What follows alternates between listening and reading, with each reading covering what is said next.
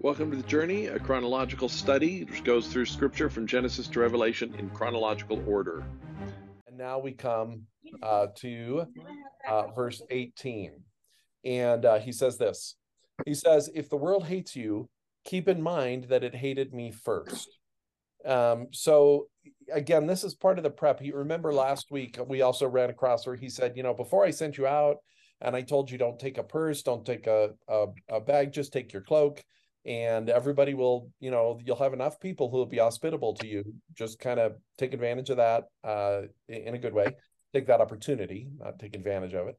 And um and but he said but now he said it's not that way. Now you're going to find people are going to be hostile to you um, because they're hostile to me because they're about to kill me and i'm no longer kind of kind of the the, the flavor of the month. I'm no longer popular. And and um, so people are going to so now he's continuing that thought and he says, Look, as you go out there, as the days go on, just remember if the world hates you, remember that it hated me first. Remember that it's about me and it's not really about you. Try not to, you know, again, be disheartened by it. Try not to take it too hard and don't take it too personally. And remember that it's about me. And, um, and so it's kind of a, you know, you're in good company. You know, if the world hates you, it because it hated me. And you, you know, that means you're, that means you're probably, in a sense, you're following me um, not not that uh, not that being hated means you're doing what Jesus wants you to do. That's a bad lesson to take from this. But in their case, uh, to recognize that they are following uh, following appropriately where Jesus kind of went. He goes on and he says, if you belong to the world, it would love you as its own. And I think part of his his indication here is how small is that? You know, you now they, they, he's been promising them for months now the kingdom of God, explaining to them how it's different from the world and he's essentially saying to them that's now who you are, who you belong to. That's now the, what you're a citizen of. And he's telling them you know you want to be loved by the world but to be loved by the world uh, would mean that you're part of the world. And so he's kind of reminding them that you know if you belong to the world it would love you as its own. So the fact that it doesn't it means two things. It means that you're following me which is good and it means that you're not part of the world you're actually part of the kingdom of god which is also good. So he's trying again to prepare them and give them encouragement that as as they are indeed going to be persecuted as they are indeed going to be hated he's giving them the, an understanding a perspective which will make that possible to continue doing good work and not just respond sort of in in discouragement or anger in response. As it is he says you do not belong to the world but i have chosen you out of the world. So again don't be surprised that you don't fit in the world anymore. Don't be surprised that they don't treat you as one of their own. Don't be surprised they don't love you. I've told you the kingdom of heaven and kingdom of God is different, and that means that now you're different. I've told you how the leaders in the kingdom of God are. That's different. You're going to be different. You're not going to be powerful in the way that they understand power. And you're not even sometimes going to be good in the way they understand good. Um, and you're not going to be loved. Um, and that's okay because I've chosen you out of the world. That's what this has all been about. Um, it wasn't about greater power in the world. Uh, it was about the fact that you now belong to a different kingdom. This is why he says the world hates you. Remember what I told you: a servant is not greater than his master. So when he washed their feet and he was trying to explain to them why he did it, this is what he said to them. He told them, "A servant's not greater than his master, and yet I served you." So if I served you and you're my servants, really, I'm the master. Then of course you should also serve. And now he's taking that that line and reminding them of it, and he's going to make a slightly different point of it. He says, Remember what I told you a servant is not greater than his master. If they persecuted me, they will persecute you also. Here, the point is, why should you expect, in a sense, to be treated better than I was, right? You're following me. Don't expect you're going to get better treatment than I did. And I got really bad treatment. So again, all the same thing, but but but really underneath it all, he's trying to encourage them the world might hate you. If it does, by the way, he doesn't say the world will hate you. He just says they might. They they possibly probably will. But if they do, remember that that's okay because you're following me and they hate me. It's also okay because you don't belong to them anymore. You're not part of the world. That's not your your gang anymore. It's not your citizenship anymore. So that's okay that you're not part of them. Don't expect them to treat you like you are. And number three, if they treated me this badly, what really can you expect because you're following me again. You're my, you're, I'm greater than you, and they treated me badly. If they persecuted me, they will persecute you also. If they obeyed my teaching, they will obey yours also. So now he's expanding it. He's not, it's not all that bad. He's he's saying that there are also going to be people that are going to listen to you. And when they listen to you and when they follow you, understand they're following me. So both ways, both the kind of the credit and the blame, if you want, go to Jesus. He's like, if you get persecuted, it's kind of my fault. And if they follow you, that's also my fault. So just understand that it's about me. However they respond, don't take it as personally. Remember, it's about me because you're now citizens of the kingdom of God. He says they will treat you this way because of my name, for they do not know the one who sent me. That's that's going back to the people who persecute you. They don't know God. They say they do, but if they knew God, they would know that I am God. They would know that I am of God. They would know that I'm sent from God. All true statements at once. They would know that, and they don't know that. They so they don't know the Father. He said this to the Pharisees several times that if you you say you know the Father, but if you did, you'd know me. He said the reverse to the apostles. He said, you know, Thomas said, "We've never seen the Father," and he said, "Well, actually, you have because you've seen me, and if you've seen me, you've seen the Father." because we're the same. We are one and the same. So he says, They will treat you this way because of my name, for they do not know the one who sent me. If I had not come and spoken to them, they would not be guilty of sin. So now he's kind of, well, he goes on, but now they have no excuse for their sin. So now he's kind of expanding. He's saying, Look, they don't know God, but they have an excuse for knowing God because I was here, but they didn't listen to me. So because they didn't listen to me, now they're guilty. Now, if I'd never come and I never talked to them, it would be fair for them to say they don't really know God that that's understandable that there could be confusion but i've come i've been clear i've set them straight if they still don't know god it's not because they didn't tell them they're they're they're running out of excuses for rebelling against god. He goes on. He says whoever hates me hates my father as well. If i had not done among them the works no one else did they would not be guilty of sin. Same thing. Not only did jesus speak to them but he did miracles. He did incredible miracles to show them that he was god to show them that that they should be listening to him. They should have been made aware of it.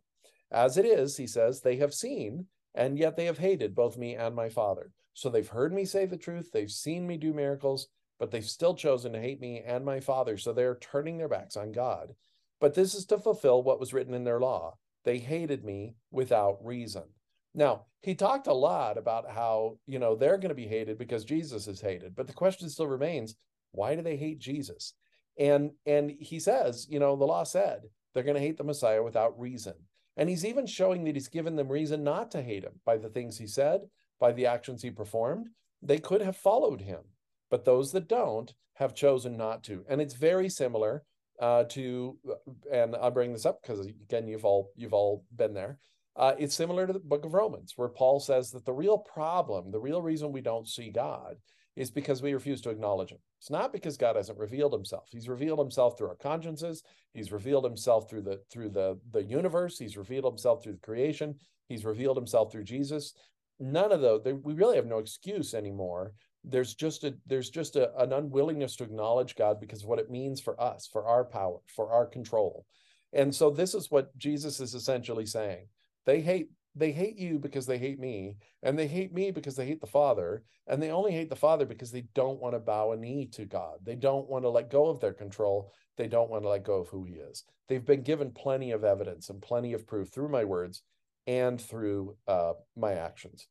Um, so that's the first sort of thing he says here in, in romans 15 or the second after the vine. Any anybody have any comments or thoughts on that before we go on to the next uh, next sort of sequence of thoughts? This is something that uh, you pointed out to me in a separate teaching that's pretty much based on a similar uh, similar scripture that one of the things I found really encouraging that uh, that you taught at one time was that I always used to look at this verse and think that they're talking about these, you know, they're, they're talking about uh, Christian martyrs, and of course, in a in a certain sense, they are. They're talking about people that you know may become may become martyrs for the faith or maybe you know extremely persecuted for their faith. But at one point you also encouraged me that uh, they're also just talking about people who uh, who talk bad about you. And you don't necessarily even have to be living out your faith perfectly. But that, that you can still find these words encouraging that there's not some like uh litmus tests that you have to meet before these words apply to you. yeah, that's really good, Jolene. And I, I think, you know, it, it is easy to I, I'm I'm I'm definitely one of those people who takes kind of umbrage when people overstate persecution.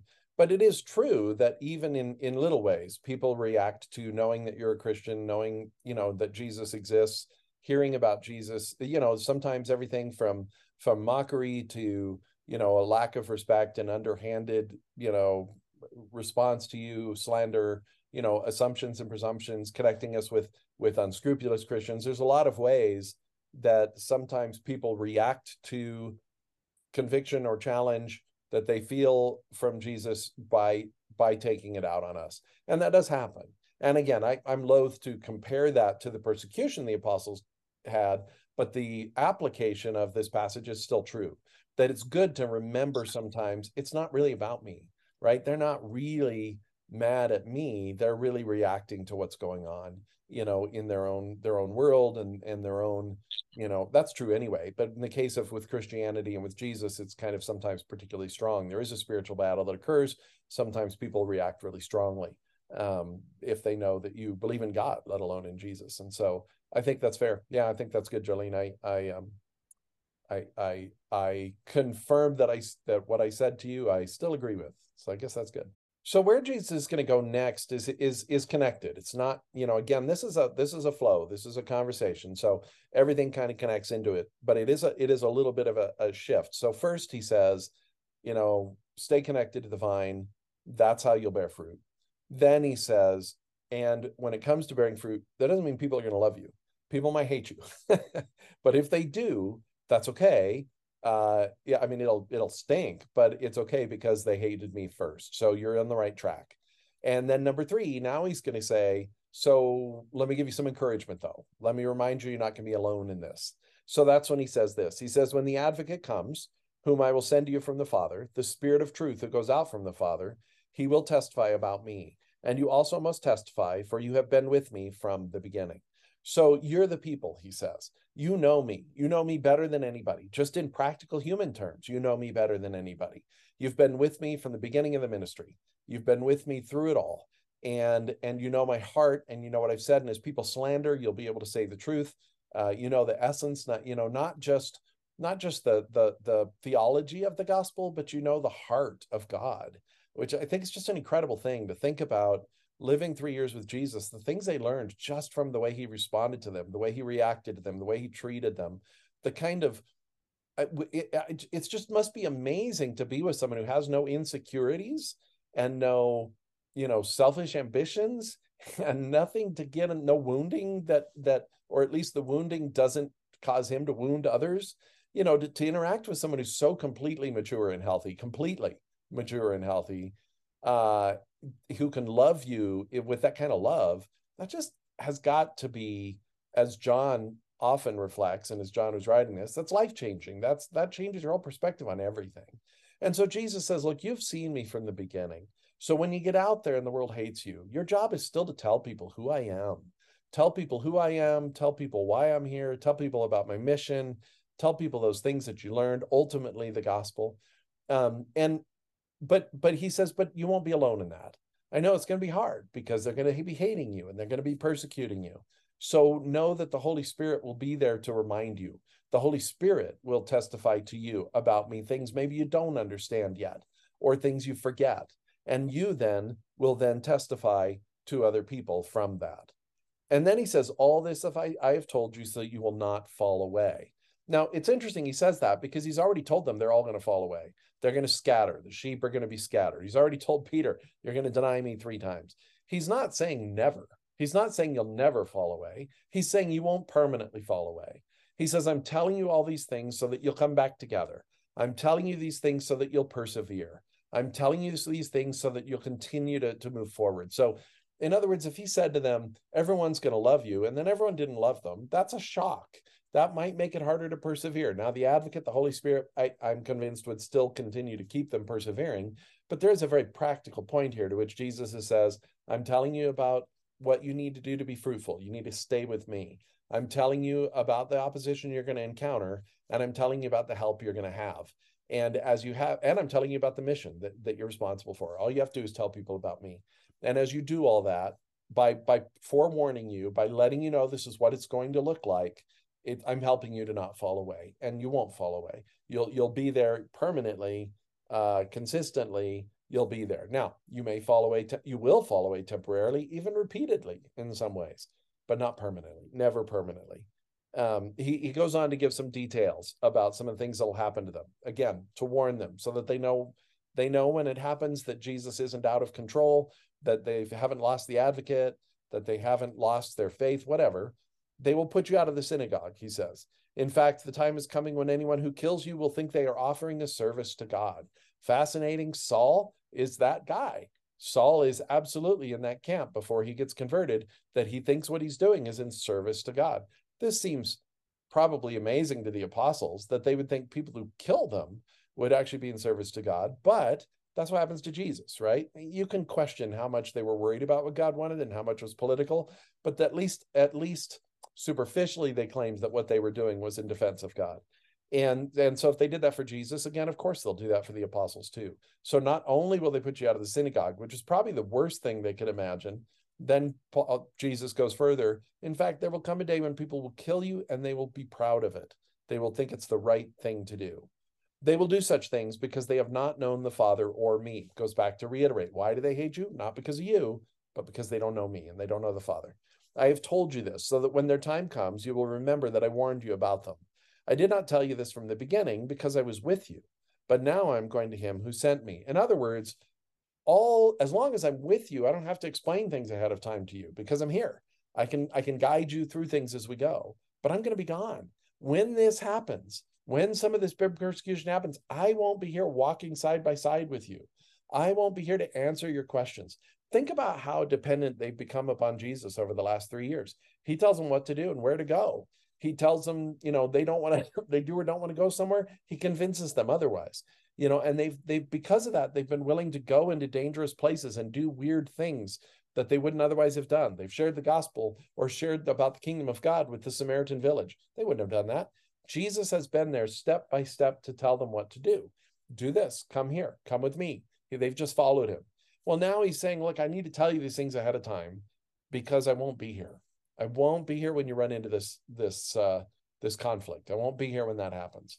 And so again, all of this from the from the warnings about what's going to happen to the to the explanation that they will still have an advocate, all of this is to prepare them for the fact that Jesus is going to be gone, something they are barely holding on to at this point or don't even really believe yet. Um, they keep hearing him say it, but it's just very confusing to them, as we're going to see here in a little bit. Um, but now I'm going to him who sent me. None of you asks me, Where are you going? Now, this is interesting because Peter and Thomas did both ask him that. so I think what he means at this point is he means now you don't.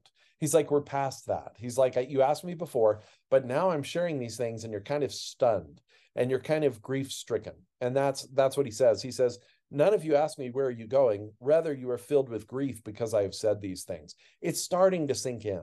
They're starting to actually believe he's going somewhere they cannot go. They're starting to be overwhelmed a little bit by the the the the the, the warnings he's giving. Even with the encouragement, this is a lot for them to take in.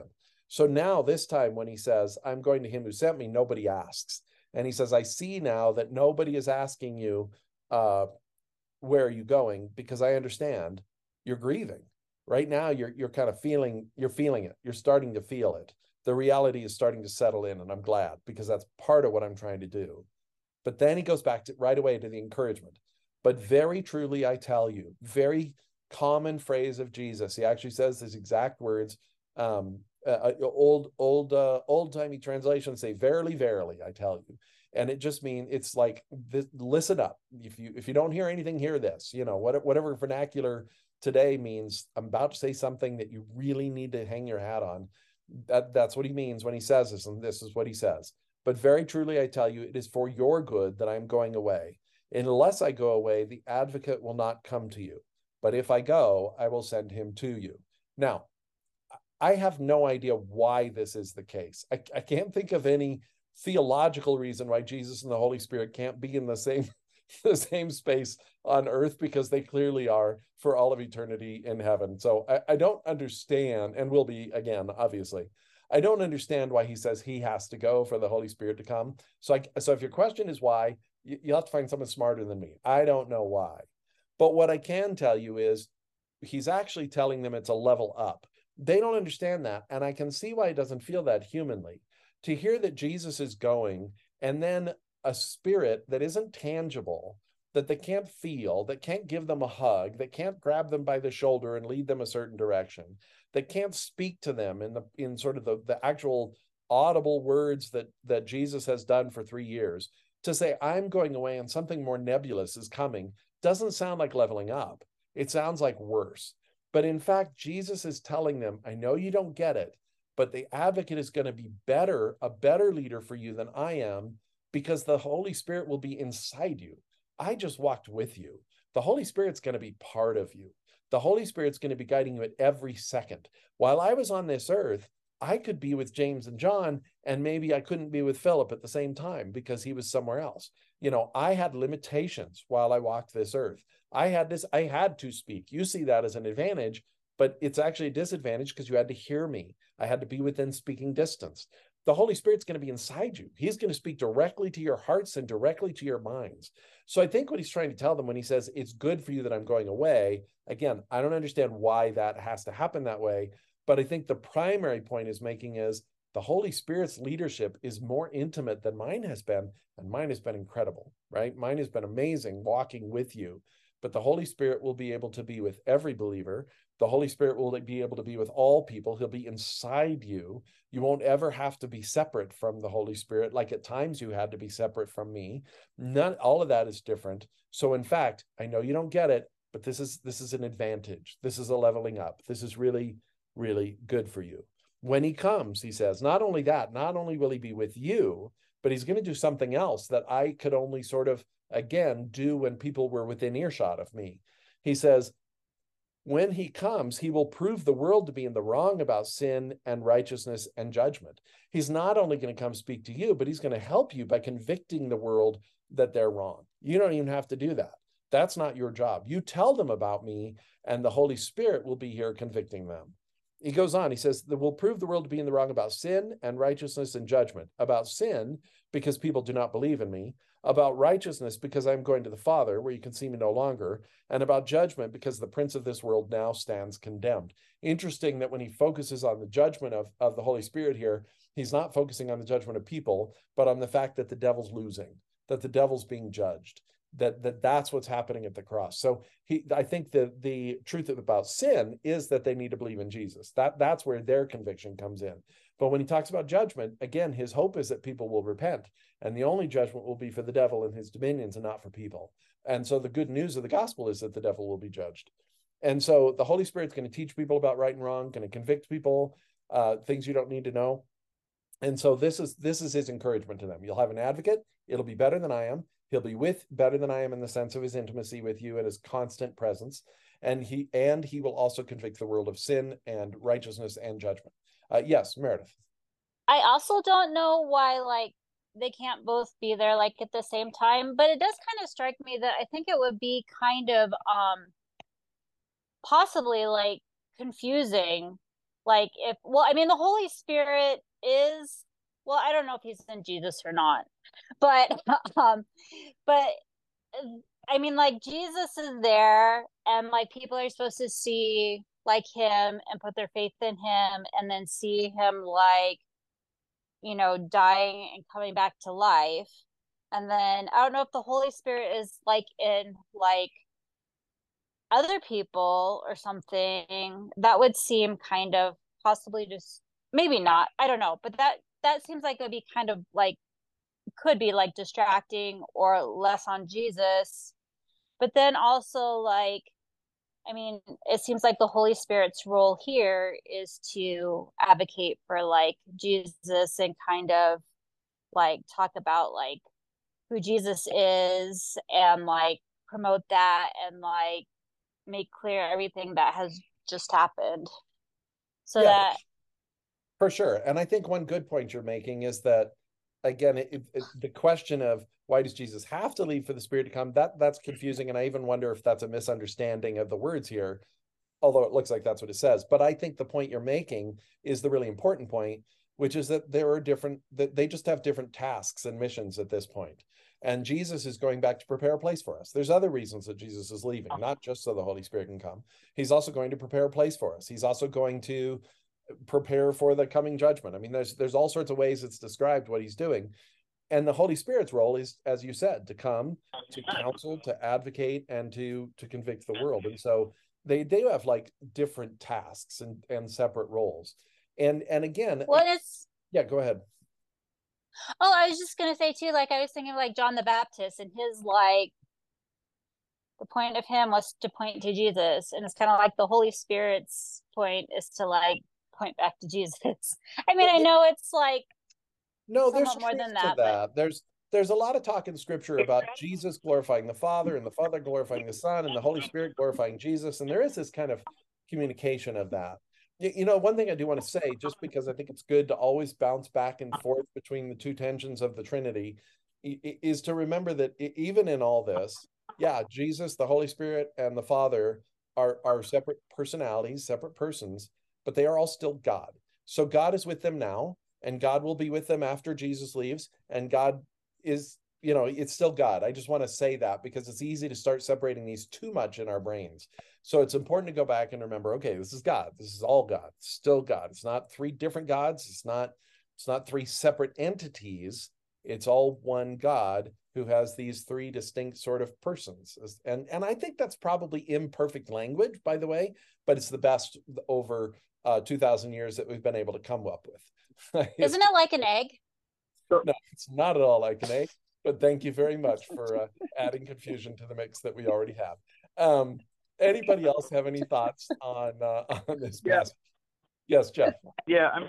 I think kind of like what Meredith was saying is having two parts of the Trinity there would quite possibly be confusing, to say the least, and possibly overwhelming. Just having two aspects of God, because like I don't know about with Moses and all that when God was there, if that was all three parts or what, but I mean, I can see it being just overwhelming. So it's not like a law that God has to sort of thing, but more like a for your own health and safety, I'm going before he comes so your head doesn't explode, sort of, you know. That's as good an explanation as any, Jeff. I mean that that's yeah, that that's possible. That's possible. Obviously, in eternity, we'll be in the presence of God uh, all all three of his persons you know it will make more sense to us and they'll be together but as you point out our heads will not explode in eternity we'll be in a different place then so okay yeah. so this is interesting jeff in light of what you just said his next sentence is fascinating to me he says i have much more to say to you more than you can now bear it is kind of like he's saying i could keep talking but this is already almost more than your brains will explode right i could keep going but you can't handle more it could mean emotionally too, right? If I get into the details of what's going to happen to me, you won't be able to bear it. But it could also just mean we're talking about the Holy Spirit, we're talking about me, we're talking about the advocate, we're talking about the future. If I keep talking, you're just it's going to be too much for you. So I think that's interesting in light of what you just said, Jeff. That's might be what's happening. It's also interesting to me he says this and then after he comes back to life, we're told he spends 40 days with the apostles. And I do wonder if that's a little bit of now they can take some more information. Now they can now they can bear more because they've seen him come back to life. Their whole you know their brain has shifted pretty significantly at that point. And and so maybe that's you know some of it is then he's able to come back and share more. But he goes on he says i can't say more to you now i can't explain more to you because you can't handle it but when he the spirit of truth comes he will guide you into all the truth so even that the idea of guiding us into all the truth not just tell you not just flood you with the information but take you progressively there. That also fits a little bit what you're saying, Jeff. Not not specifically about whether we can handle two parts of the Trinity at once, but specifically the idea that there's there's a progression to our understanding, and the Holy Spirit will guide them into all truth. They just need to trust Him to do it at His pace and His time. And the application for us is that that is seems to be true still. That the Holy Spirit takes us on a lifelong guidance into truth. Sometimes I want to understand things more quickly and then I realize that God is doing it exactly in the order and timing and patience and gentleness and pressure, all done exactly the way it needs to be done. That there are things I know today that I wish I'd known 20 years ago, but I don't think I could have known 20 years ago. I don't think I could have borne it, so to speak. Um, and so I, I, I like that. I think that that fits really well. He goes on. He says he will not speak on his own. He will speak only what he hears. This is very similar to what Jesus said about himself and his role with us, that he just spoke what the Father spoke. The more I think about that, I, th- there's a little bit of authority and submission there for Jesus and the Spirit both, but that might be the wrong way to think about it. I, I was just thinking recently, the more I think about it, the more that's really just a, I mean, there is some submission there because he says he will only speak what he hears, but it's also just a statement of the clear unity of the Trinity. In other words, the Spirit's not going to say anything the Father, it's not like the Spirit has any desire to say anything that the Father wouldn't want to say, or Jesus ever had any desire to do that. So, yeah, there's a, a little bit of submission and role, but it's also just a complete unity. Of course, they're all united and saying the same things and never going to say anything that the other, that, that, that, that, that God is united with himself, right? He's going to say only the right things and not contradict himself. So I think there's a lot of that in there. He says, and he will tell you what is yet to come. So Jesus is like, I've given you some warning, but the Holy Spirit will give you more. He'll he'll help you more and understand more. This is as much as I can tell you now. The Holy Spirit again is better than me for this job because he doesn't just tell you, he'll actually guide you. And he'll guide you from the inside. And in that way, he'll let you know more about what's going to happen. He will glorify me, just as Meredith said. He will glorify me because it is from me that he will receive what he will make known to you. I don't have a clue what that means. Um, I, I don't understand that interaction at all. If someone else does, you can tell me. All that belongs to the Father is mine.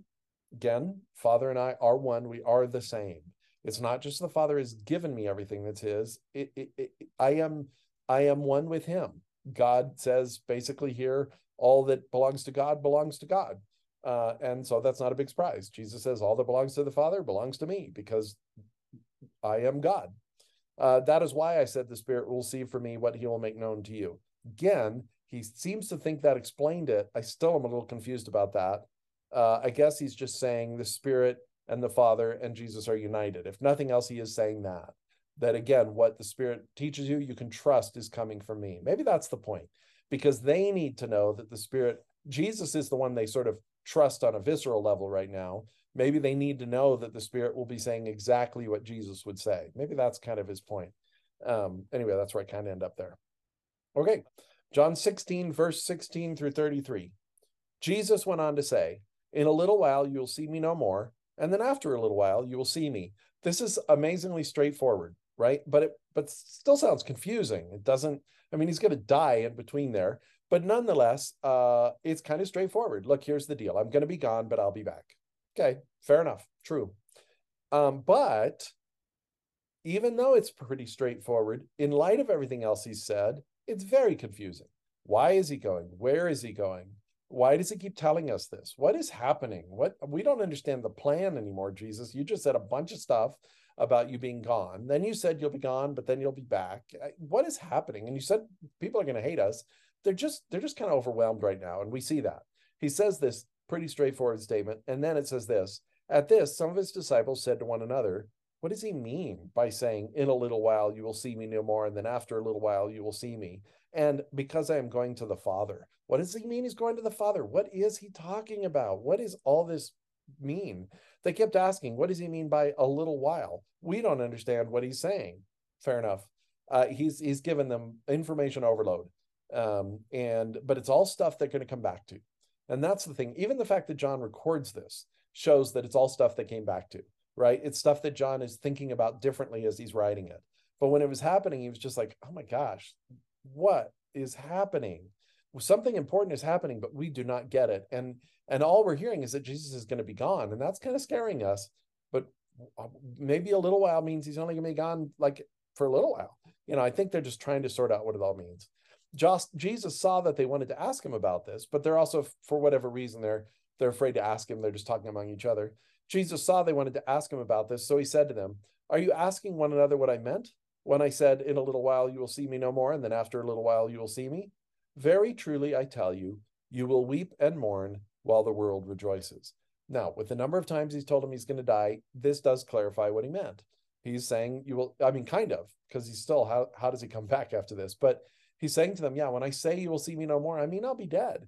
I mean, you'll be grieving me as dead at least uh, he says, You will weep and mourn while the world rejoices. You will grieve, but your grief will turn to joy. Uh, well, okay, I'll be gone a little while, but then I'll come back. Maybe they're not connecting it to death because, again, that's a big ask to see death as Jesus is dying and coming back to life. Maybe they're able to see that because they did see Lazarus, but again, to raise yourself is a big deal. It's even bigger than raising someone else. It feels, you know, quant- quantitatively harder. Um, so he says, but but maybe they just think he's saying, I'll I'll be gone and you'll be sad, but then I'll be back and you'll be happy, which is what he's saying. But again, we know there's a lot more substance to that in the in the resurrection, in the crucifixion and resurrection. He goes on and he gives them an analogy. He says, A woman giving birth to a child has pain because her time has come. But when her baby is born, she forgets the anguish because of her joy that a child is born into the world.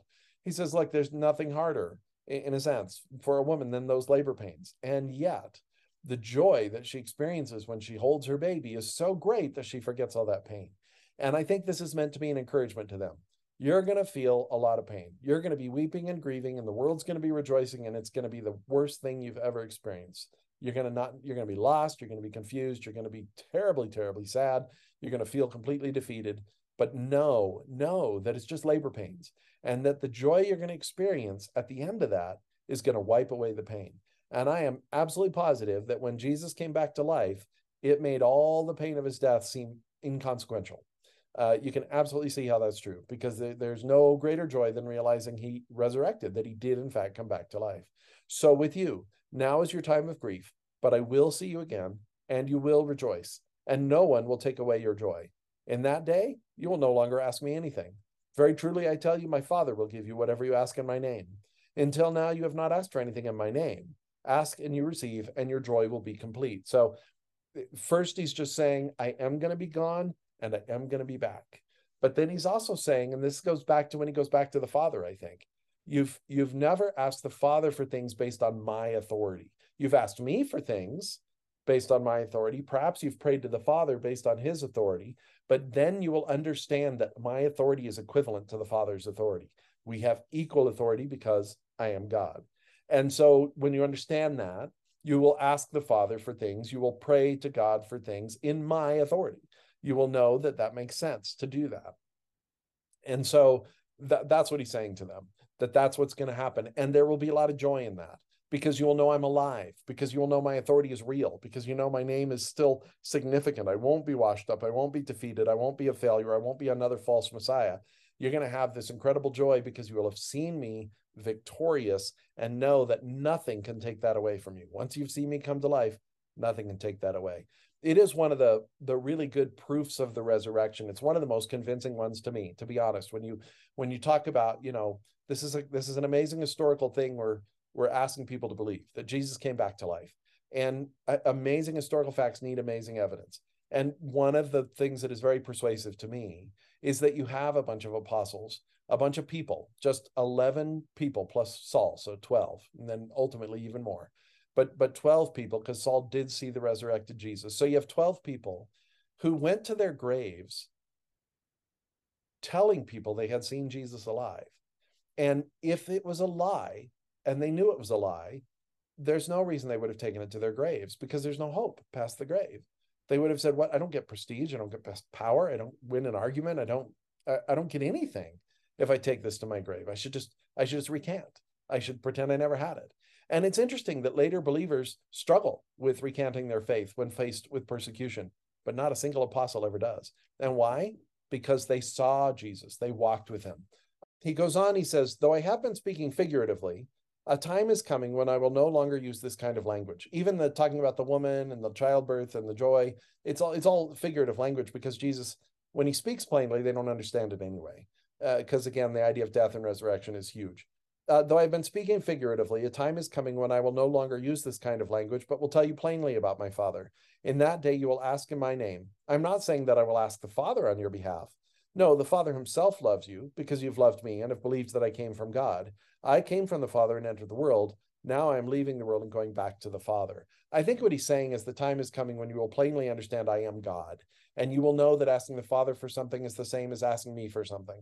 And you will know that you don't have to ask me for something through the Father or the Father something through me. You'll you'll know that I'm God, and the God that loves you, me loving you, is the same Father that loves you. We're, we're, the same, and you'll be able to understand that better. You won't now; it's all figurative, but at some point you will see that the Father and I truly are one um, in ways that you can't comprehend right now. Then Jesus' disciples said, Now you are speaking clearly and without figures of speech. So, you know, he's saying there will come a day when I, it, it's pretty funny. He speaks straightforward. They say, We don't understand you. Then he speaks in a figure of speech and then says, There will come a day when I won't speak in a figure of speech anymore. And they say, Well, you're pretty clear now. I, I think they're just saying you you are speaking in, in much clearer terms than you than you did we are starting to understand that there's going to be great grief. Maybe we're even starting to understand that you're telling us you're going to die. We're wrestling with that, but we're hearing you. You do seem to be pretty clear.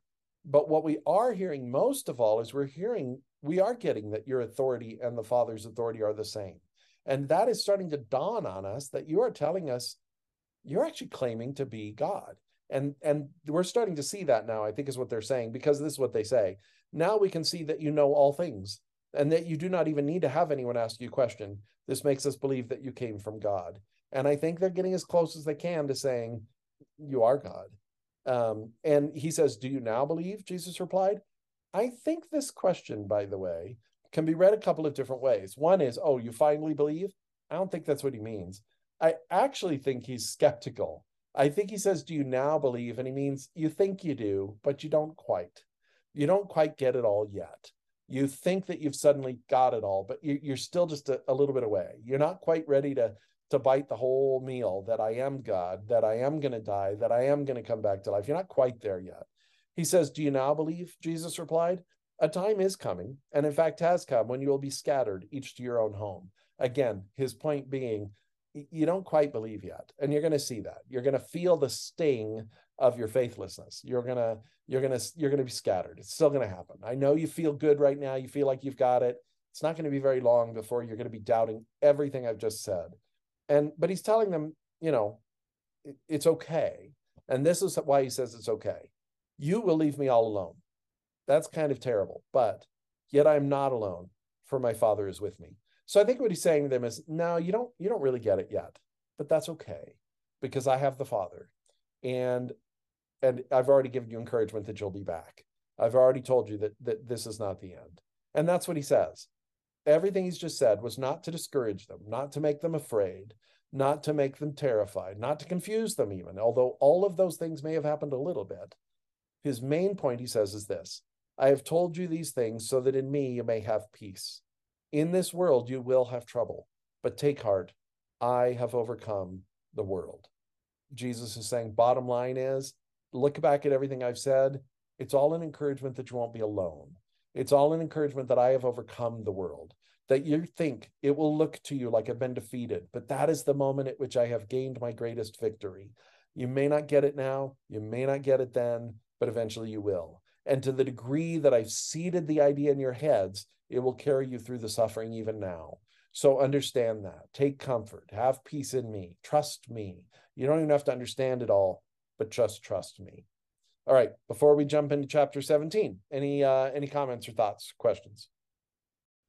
I was thinking that I don't know their their persecution is kind of well, it's definitely different than ours, but like I was just kind of thinking about like what it would be like cuz a lot of their persecution actually happens like from like Jewish people and well at least that's a lot of what we hear about. And then it's like which is also kind of weird because it's like kind of part of their religion you know? And i don't know i was just kind of thinking about that because you know when we like talk and think about like i guess i don't need to do this while i'm talking. Um when we talk about you know like um persecution, you know, it's like people not believing in God or like another religion or just like somehow I mean, I guess it's still like the power and like identity and and stuff like with that too.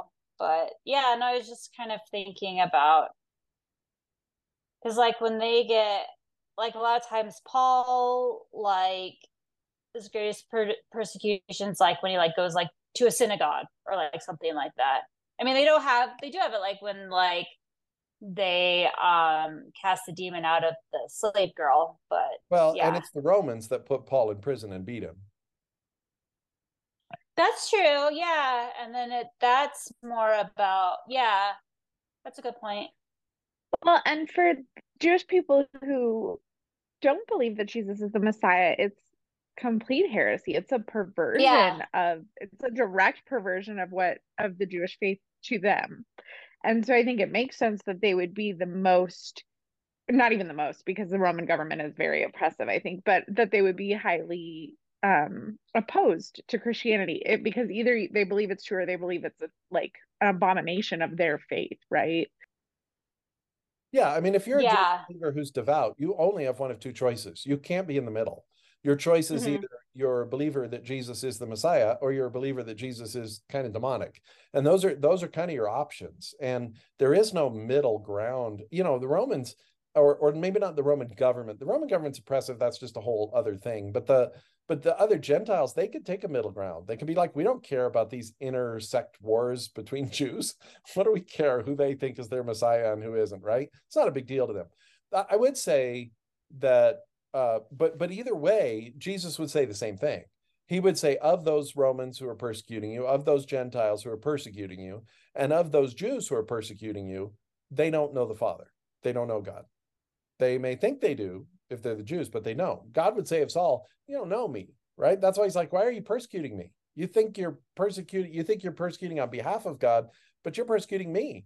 You don't know God. You don't know God. So that still fits everything that he said here, whether it's Jews or Gentiles, they're they're all in the same camp. And that's where it goes back to the statements Jesus made, like you're either for me or against me.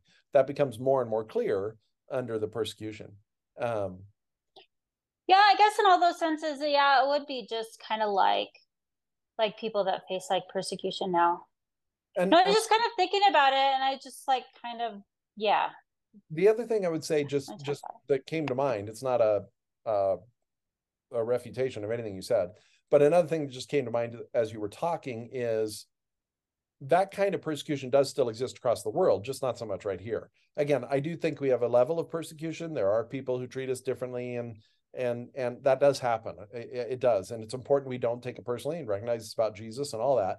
But even the the level of you believe in Jesus, we're going to kill you. That that that happens. That's happening today across the world. So there is Mhm. still that kind of persecution that exists, and I think it's it's relevant and important to realize that that is still that is still a thing for sure. Yeah. Well, and I guess with ours too, I mean, there still is, I mean, it's not really persecution, but like you have like different like denominations and it's kind of like looking down like on another one or whatever, or this is the yeah. Yeah. Uh, I mean, where, where it doesn't relate. I mean, to, I'm not, not really talking about persecution with Yeah. that, but yeah, I mean, just the, I guess that would still kind of be, I don't know. That I guess just into- human nature. yeah, and it gets more into some of the judgment that Paul talks about among believers that we should be really careful about when we start looking at each other and saying, "I'm I'm more righteous than you." Okay, so chapter 17 is a prayer. Um, and I, anytime there's a prayer in scripture, I find it fascinating. Number one, that that God decided the recording of a prayer was worthwhile. You know, we have we have Nehemiah's prayer, we have Daniel's prayers, you know, we have Nebuchadnezzar's prayer even. We occasionally have prayers that are recorded. Obviously, the Psalms a lot of times are prayers.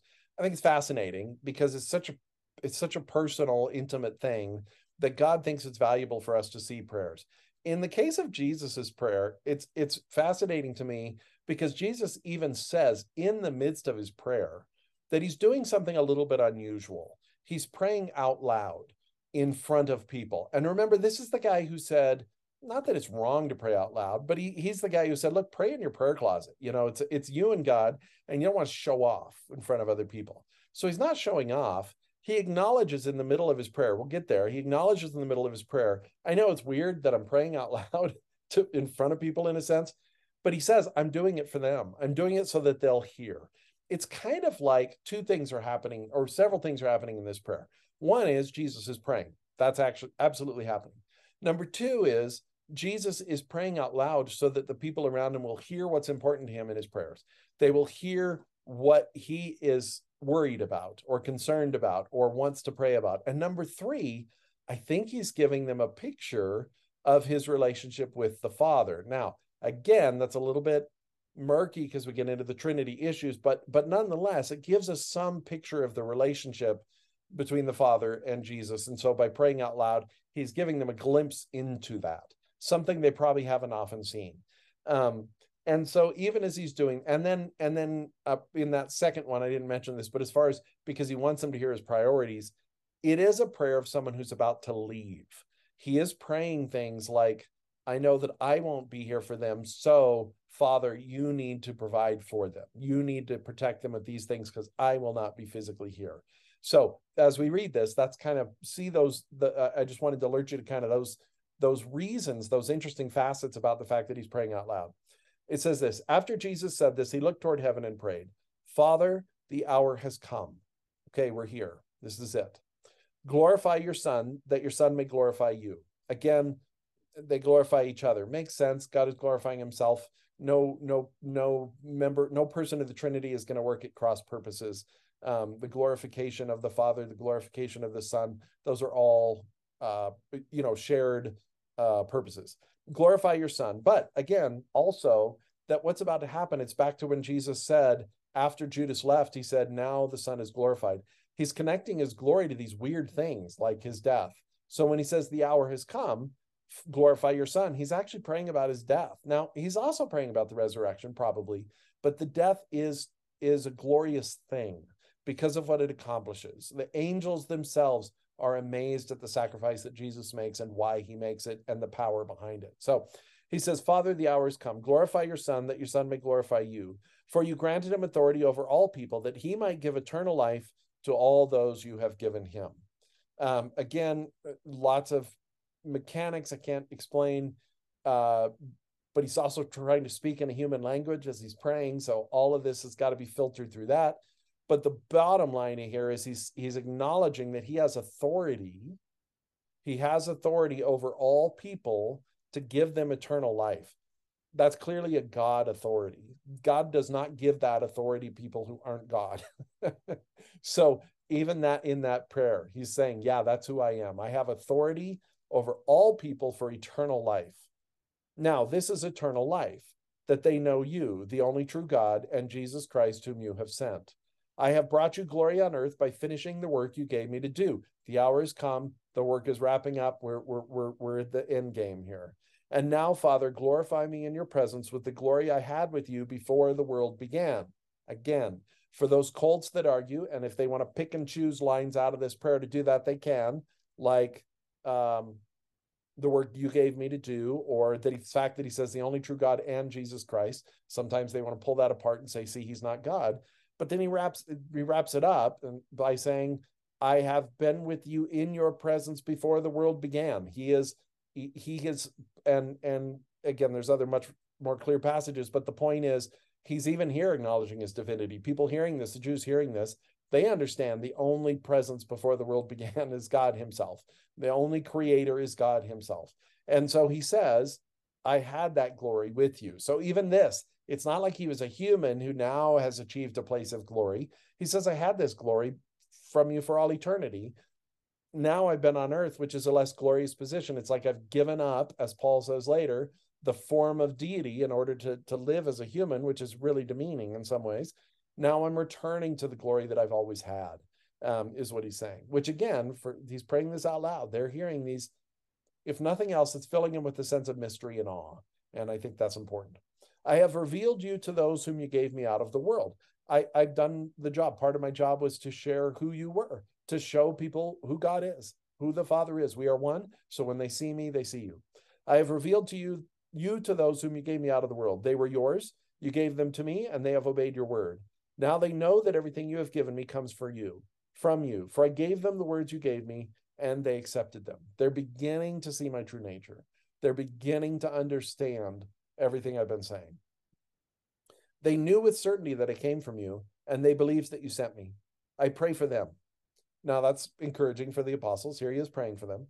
I am not praying for the world, but for those you have given me, for they are yours. At this moment, I'm not praying for those pe- people who don't believe in me. I'm praying for the people that are mine, that that are under the, that authority of eternal life, that people that have accepted you and therefore accepted me, or accepted me and therefore accepted you. I am praying for those people that's what I'm praying for. My people, the, the sheep at this moment. Um, for they are yours. Uh, all I have is yours, and all you have is mine. Again, we are one. We own everything the same. and glory has come to me through them. I will remain in the world no longer, but they are still in the world, and I am coming to you. Holy Father, protect them by the power of, of your name. Now, this is interesting. Again, this is an actual prayer. He's praying for their protection, but it's also he knows they're hearing him. And it mirrors everything he just told them that I'm leaving, that they're going to be here in the world, and I'm going to be with you, but I'm not going to leave them alone, and they're going to have protection. And so his prayer is simply, a, not simply, but it is also a reiteration of everything he shared with them. And then he says, Protect them by the power of your name, the name you gave me. Okay, here's the thing that the, the idea of your name and praying in somebody's name and doing something in somebody's name it throughout the scriptures and throughout m- much of culture throughout throughout history it means to do something by someone's authority if i do something in the king's name it doesn't mean i'm doing something literally you know using george or richard or whatever the name henry whatever the name of the king is it it doesn't have anything to do with that. It means i'm doing it by the king's authority. So even when jesus talks about praying in jesus name he means you're praying by jesus authority. That's what he means which is the authority of god. And so when he says this protect them by the power of your name the name you gave me. What he means is protect them by the power of authority, the authority that I also have, the authority I've always had. But on this earth, in this role, even as a human being, I still had that authority of God. I laid aside the deity, I laid aside the form of deity, but you still, as the Father, gave me the authority to save them, to protect them, to shepherd them.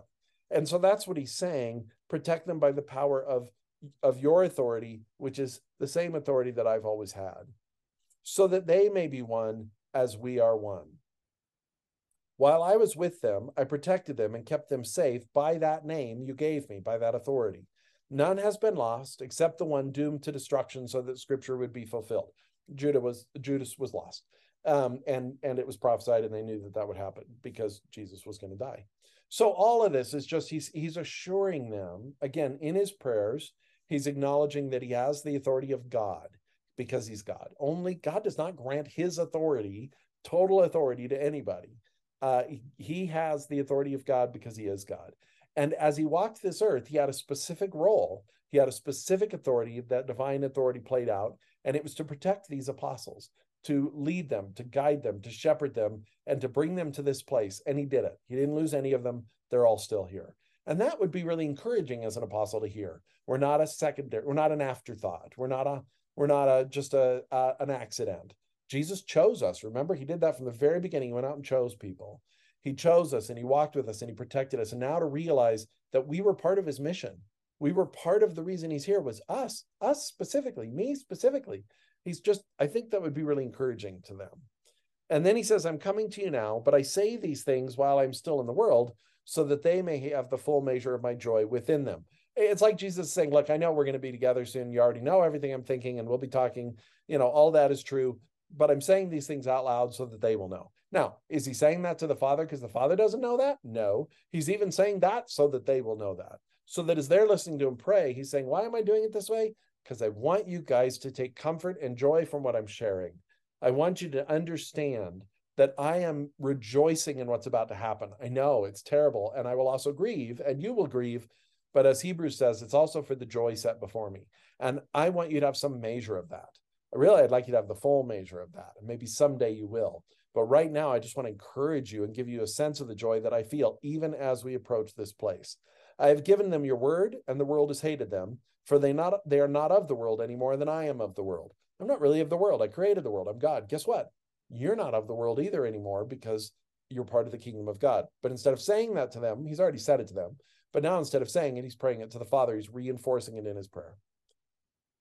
My prayer is not that you take them out of the world, but that you protect them from the evil one. This is very applicable to us as well to remember that we are not of the world.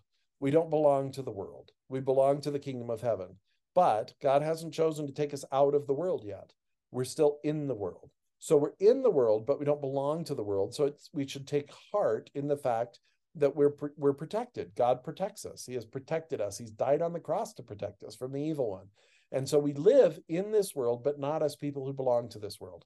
And we, that absolutely is what it means to live to be a Christian, to be a member of the kingdom of God, is to remember that our allegiance and our citizenship is to somewhere else. Now, that doesn't mean, in fact, Paul says it means we should be good citizens of the you know world that we live in as well but our our most important allegiance and the allegiance that overrides all other allegiances is our citizenship in the kingdom of heaven. And we don't belong to the world. We're just here. We're like ambassadors paul says later. They are not of the world even as i am not of it. Sanctify them by the truth. Your word is truth. And you sent me into the world and i have sent them into the world.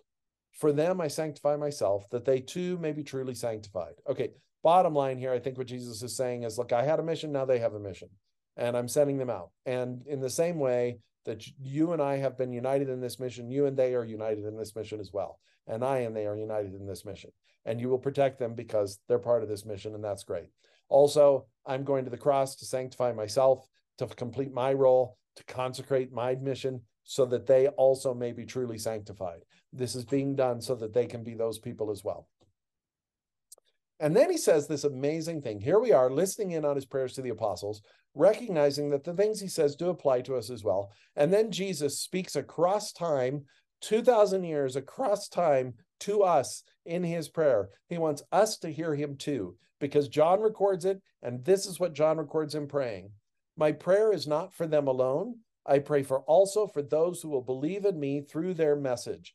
I hope you feel just a little bit of a shiver, a little bit of a sense of awe that Jesus prayed for you in this passage.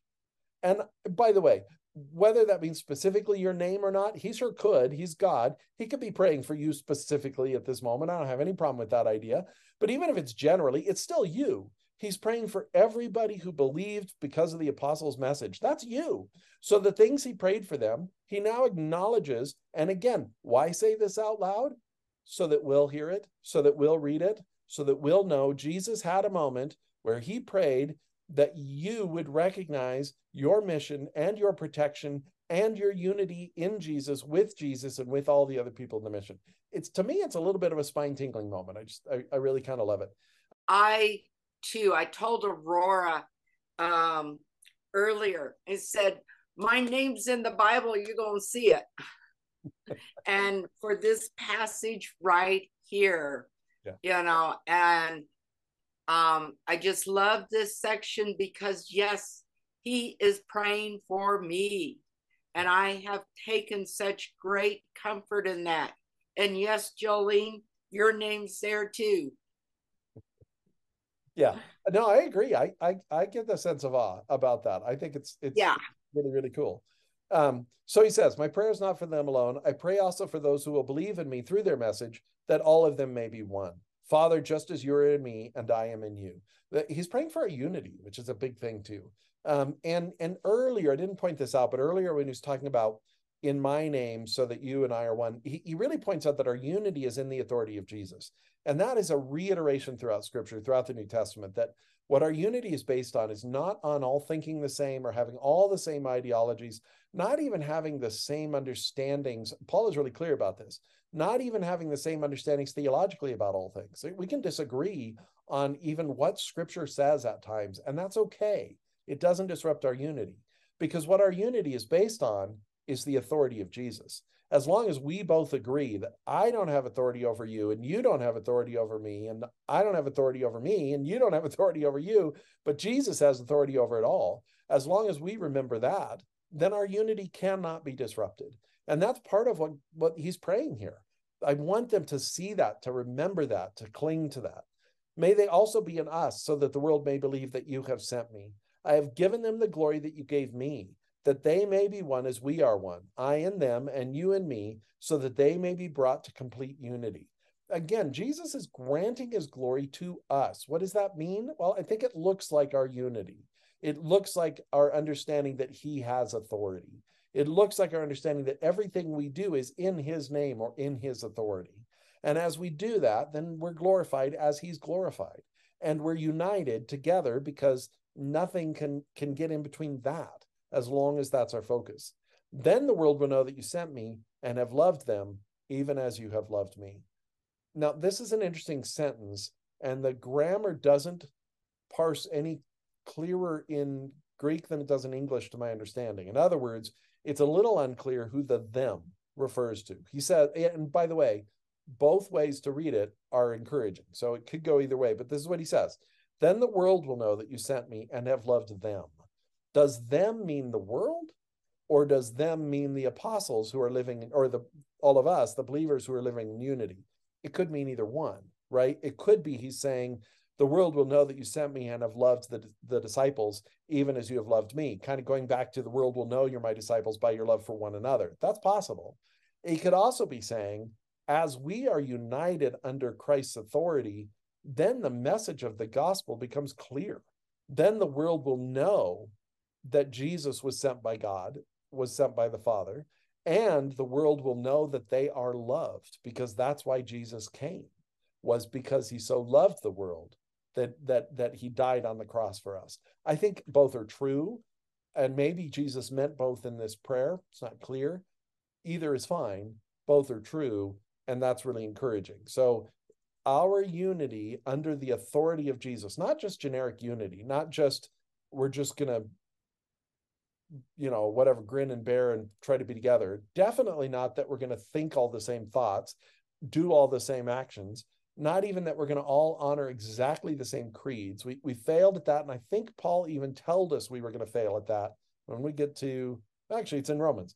Uh, so some of you who are in romans on sunday nights will get there but when we get there in the journey too we'll see that he says that. He essentially says yeah if you're true to your faith you're gonna you're gonna have disagreements you're gonna fail to all agree with the same things.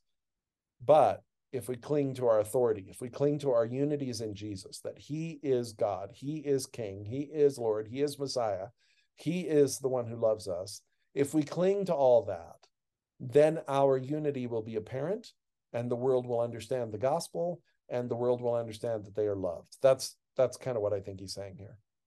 He goes on, he says, Father, I want those you have given me to be with me where I am and to see my glory, the glory you have given me because you loved me before the creation of the world. Again, back to he's been here forever. He is an eternal figure because he is God.